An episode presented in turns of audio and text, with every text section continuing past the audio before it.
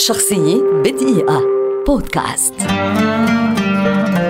غوليلمو ماركوني عالم ومخترع إيطالي شهير ولد عام 1874 ويعد أحد أهم المخترعين الذين غيرت اختراعاتهم مجرى التاريخ البشري.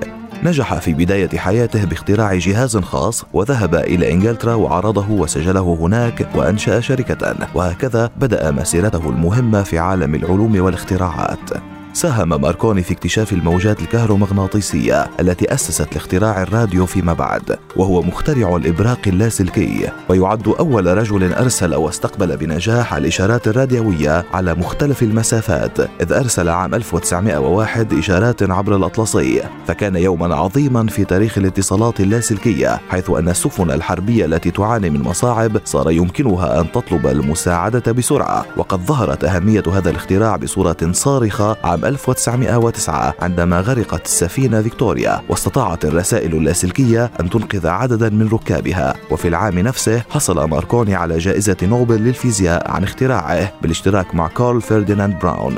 رحل المساهم الأبرز في اختراع الراديو غوليلمو ماركوني عام 1937 وليس هناك يوم أفضل من الثالث عشر من فبراير لنتذكر هذا المخترع العظيم إذ يحتفل العالم بيوم الإذاعة العالمي. شخصية بدقيقة. بودكاست.